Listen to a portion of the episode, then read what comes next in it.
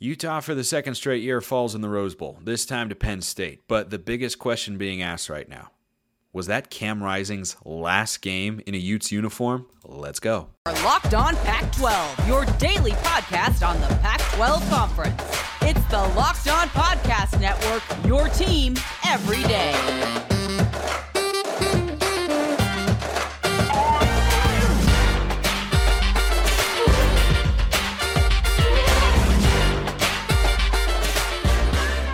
Welcome, everybody, to another episode of Locked On Pac 12. I'm your host, Spencer McLaughlin. Thank you so much for making this your first listen or your first view of the day. Part of the Locked On Podcast Network, your number one source to stay up to date with our beloved Conference of Champions. Please continue to like, comment, subscribe wherever you listen to or watch this show, which today is shared with me by my man, JT Wistersill of Locked On Utes. Smiling through the pain, I hope over there after another Rose Bowl defeat for Utah. You can catch him on YouTube or wherever you listen to your podcasts. JT, how are you holding up? Have you have you have you kept the alcohol drinking at a minimum?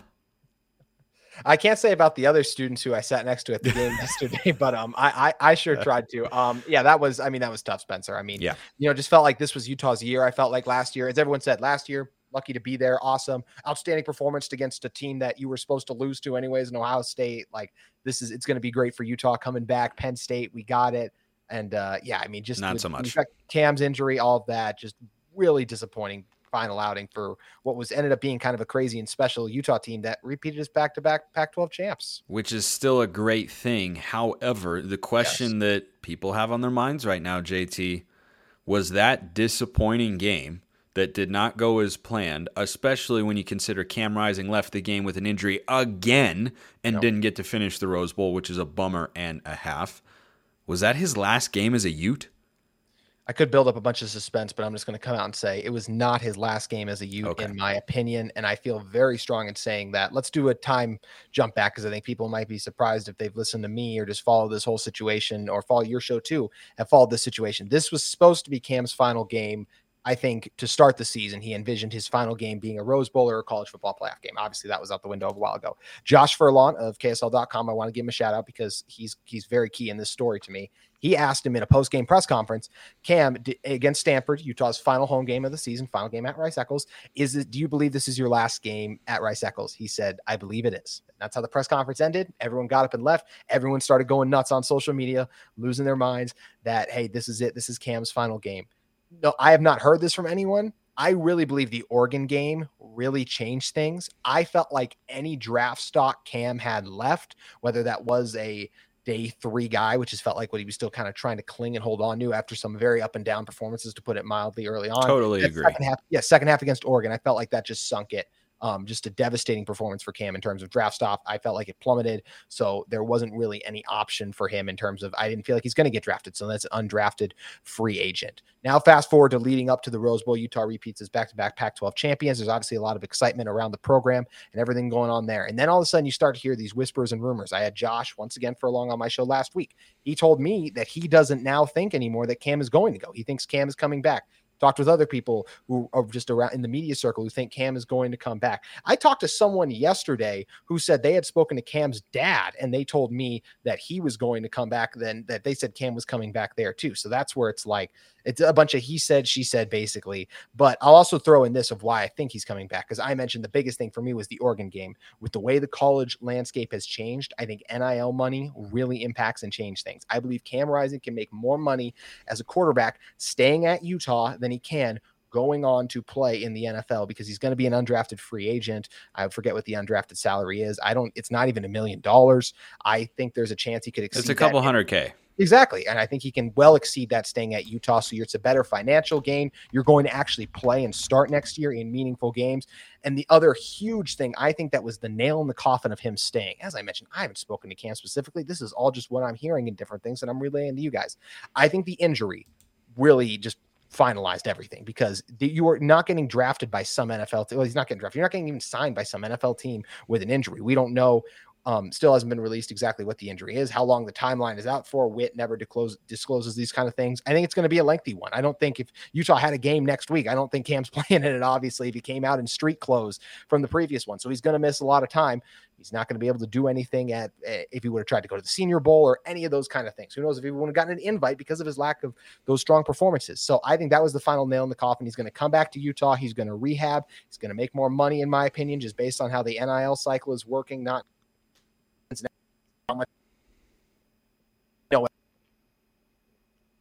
you're the quarterback who's been with the team for a couple seasons. So I look at all that and look forward to the future. And I really think that Cameron is going to be the starter next year. And the final nail in that coffin was his injury. He will stay at Utah and rehab it. Well, that'd certainly be the best situation for Utah, though they have some promising players in that quarterback room as they look to the future. Anytime you have a guy of Cam's caliber who's, you know, a, a reigning from 2021 first team All Pac 12 performer and has led your team to back to back conference championships and Rose Bowl uh, appearances, that's a guy you'd rather have than not. I, I'm with you on the draft stock thing for sure because I don't think his draft stock is that high to begin with. He, he is big enough, he's mobile enough. I think he processes defenses well enough. His arm talent Yep. is not is not high level. I don't think he has a top five arm in the Pac-12. I agree with that. I, I think you know, Caleb Williams is above him. Bo Nix is above him. Now DJU is above him. Michael Penix is above him. Cam Ward is above him. Tanner McKee is above him. Uh, you know DTR this year, and Yeah, you look at guys, for yeah, yeah. And it, it doesn't mean he's not one of the better quarterbacks, but when you're talking about the NFL, they're looking for traits. His mobility, that's an NFL caliber trait for sure. But I think you even compare him to a guy like Tyler Huntley. Huntley's got a, a better arm. Cam is a better college player. But yeah, I, I think that, that that's a, a component of it a, as well. So with that being said, I I'm, I'm leaning on you here. That's why I brought you on the show. I think it would make a lot of sense for him to come back. I think that's the best sa- best case situation for Utah. And it, you know, just r- really really fast, JT. Not just the injury, but also the the loss. Right there hmm. is that feeling that players chase of riding off into the sunset. I mean, that had to play a fact. That has to be playing a factor too. This I shouldn't say had because this is not a final situation yet, but that has to factor into it as well, right? To get to that game and come up short again, like leaving with a bad taste in your mouth and an injury. I have to feel like that that's gonna you know start to pile up the factors as to why he would return. I absolutely agree. I think it just adds to the motivation of you've taken this Utah team. Last year, you took them to a height they hadn't reached before and came short in the Rose Bowl. You had an opportunity to take them to a new height once again with the Rose Bowl championship, and you can't get it done. And in both of those instances, you weren't in control at the end of the games because you were sitting and watching on the sidelines. I think something Cam is the ultimate competitor. We talk about how many Utah fans last year viewed the Rose Bowl loss as a win. Cam sure didn't. He was, you could tell he was still mad about it in spring ball. That's just the kind of competitor he is. He wants to be out there, wants to be able to make those plays for his guys too. And I can tell you can just feel like it's just he this it's unfinished business. It really is in terms of yes, winning Pac-12 championships is great, but I mean all Utah has to do, and it, look, it's hard to be one of the 12 best teams in college football. We're going to learn that a lot next year, but all Utah has to do is reach the same height in terms of their record on a season, and they can reach a new height in terms of being welcomed into the postseason play of the first ever college football tournament. I think that's very enticing to Cam in this group, and I'll also say there's a lot of rumors about these other guys floating around. Is Devaughn Vele coming back? Is Brant Kuithe coming back? Those is Micah Bernard? Is RJ Hubert? All those tides seem to kind of be shifting where those guys seem gone, and now it seems like they may be coming back. Um, it's a loaded Pac-12 conference next year. I know we're going to talk about that later, Spencer, but with the Utes having this many returners, I think they're going to be in a good position to still make some noise in the conference because they're going to have guys back who have reached the mountaintop in terms of Pac-12 conference play. Yeah, the conference is stacked like a deck of cards, man, with storylines, great teams, and outstanding players, particularly at the quarterback position. Uh, unfortunately, that was again a revolving door for the Utes in this Rose Bowl game. What? Why exactly did it all go wrong against Penn State? Well, I wouldn't have bet that it would have gone that way because we both thought it was going to go in a different direction. Utah was favored according to our friends at Bet Online, your number one source for sports betting info, stats, news, and analysis. Get the latest odds and trends for every professional and amateur league out there, from pro football to college bowl season and everything in between. We've got it all at betonline.net. If you love sports podcasts, you can find those uh, at Bet Online as well. Always the fastest and easiest way to get your betting information. Head to the website today or use your mobile device to learn more. Bet online is where the game starts. Worthy of note, they did eventually flip Penn State to being a slight, slight favorite, yep. but the line never really wavered bigger than three, and Penn State ultimately controlled the game. So let's get into that game. It's easy to look at how it played out and say, well, no Cam Rising, that didn't uh, that that that that did him in, right? And I watched most of that game, JT. Even if Cam Rising had been there, it looked like Penn State was was just the better football team. I agree. And I said that on my show too. I felt like that if Cam had played, it's a much more competitive game. I feel like it ends 28 to 35 and not, I mean, that game honestly was more like a 35 to 14. Utah scored that late kind of garbage time touchdown to make it a little closer than it was. I feel like you, the Utes are in this game all the way. I never want to completely count Utah and Cam out. I mean, they were down 17 to 3 in the Pac 12 championship and raced the deficit like that. So I think there's a chance they could have come back and won the game. But based on what we were seeing, the Utah defense really struggled in the second half. I mean, you just, you can't give up two touchdowns of over 85 yards on third down, pinned deep in the, in their own territory too. Penn State was and win games. And that's really what happened there. Penn State had one good late drive too to help final fi- finish things off and you know, late they kind of just shifted into running the ball too. So who knows what other damage they could have piled on at the end if let's say Cam got in there and uh, look, Utah was marching when Cam got hurt, so maybe they are able to score. But I will also add, just being fair and honest, Utah had also put together other drives that reached midfield and then stalled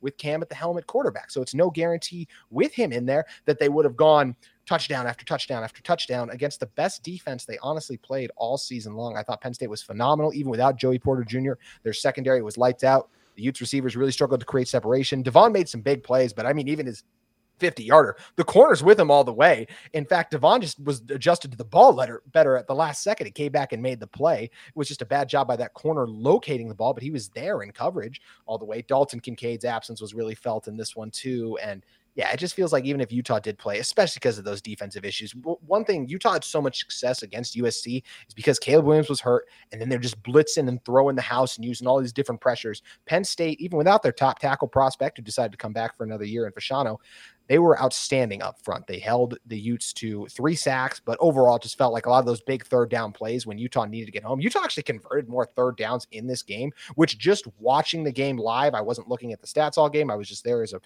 uh, excuse me, I, uh, NPC, whatever you want to call it. I just totally blanked on it. Basically, someone watching the bleachers. Um, anyways, that it really felt like Penn State converted those downs when they needed to most, whether that was after midfield in their own territory. They made those plays because the Utes defense, whether that was no Clark Phillips in the secondary, and I think you sometimes take a guy like that for granted because he does just erase half the field a lot of times, and you can just do so many things off him, knowing like well, what's Clark doing? Well, he's he's shutting someone down. That's what you know is going to happen. Utah didn't have that. Some of their linebacker deficiencies on the season. Uh, R.J. Hubert brought up the coverage bust that led to the 80-yard touchdown pass. The touchdown run was a well done job by the Penn State coaching staff. They faked a check to the sideline. Yeah, that was sharp. I yeah, I, I I saw that all happen and I was like, man, that was that that's some high level stuff, and that takes a tremendous level of coaching and timing and execution yep.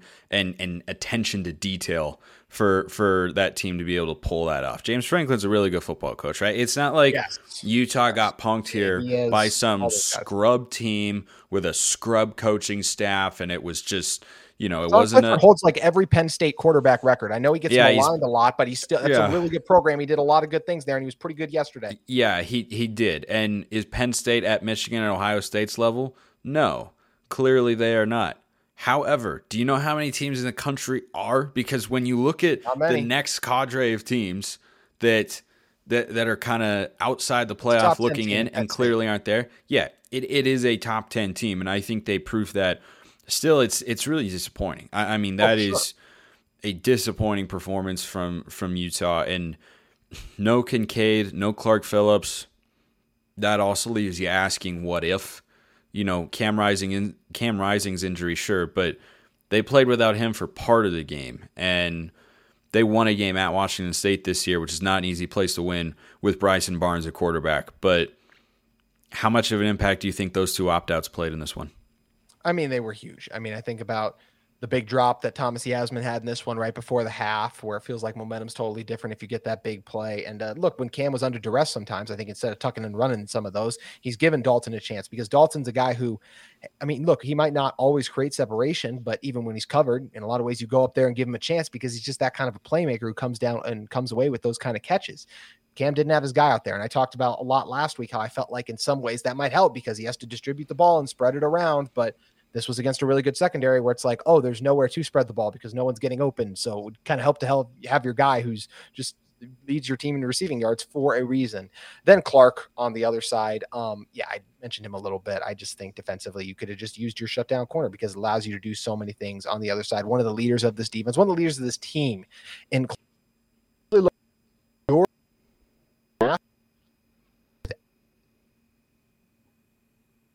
their best players on the season. So it was a tough blow for the Utes. Yeah, it, it certainly was. And, you know, your Wi Fi's taken a couple tough blows in the midst of this show, but it's it's nothing nothing too detrimental, uh, thankfully, at, at this point in time. But let, let, us get to what happens next for, for Utah because I thought they just got outplayed in that game, whereas they played Ohio State evenly a year ago th- this one Penn State was just a better football team, and I think that's disappointing for Utah because it almost yep. feels like after you repeated as conference champs, it was a step back in the granddaddy of them all. It was not as good uh, of a performance, and still that that aspect of of their trophy case remains unfilled. But going forward now, let's say Cam Rising does come back. What what's next for for for for the Utes? I mentioned a couple of other guys that they hope come back, and Brant Kuithe, Devaughn Vele.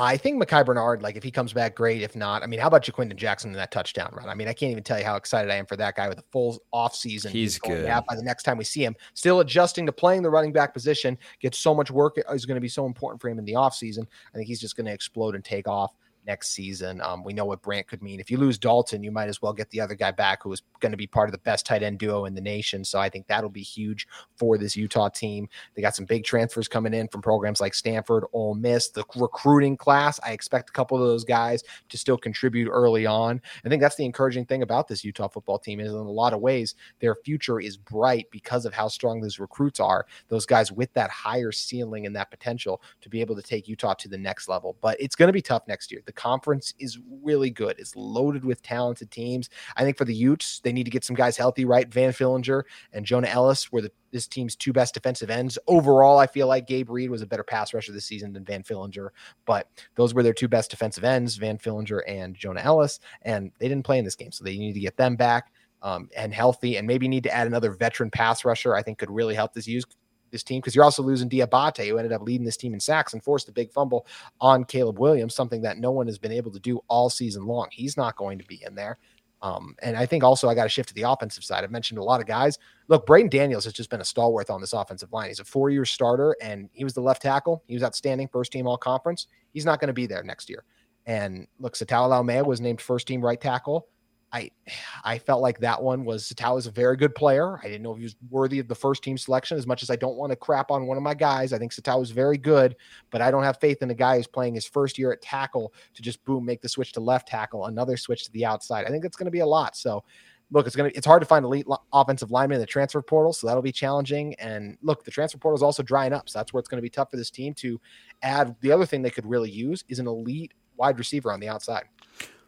One one thing that's always very important to remember with the transfer portal though, this initial window is still open until January 18th and then it will close, but then it will reopen again in the spring. So there will That's be another opportunity and there will be another wave of guys who will go through spring practice or have conversations with coaches about where they stand on the depth chart and then decide whether or not that particular program is still the, the best place for them to be. So while, while I agree with you, it's not as hot on the transfer portal front as it was, say, two weeks ago, right? In the middle of December, there is still an opportunity, I think, for the Utes to dip their toe in the water on that front when when the spring cycle comes around.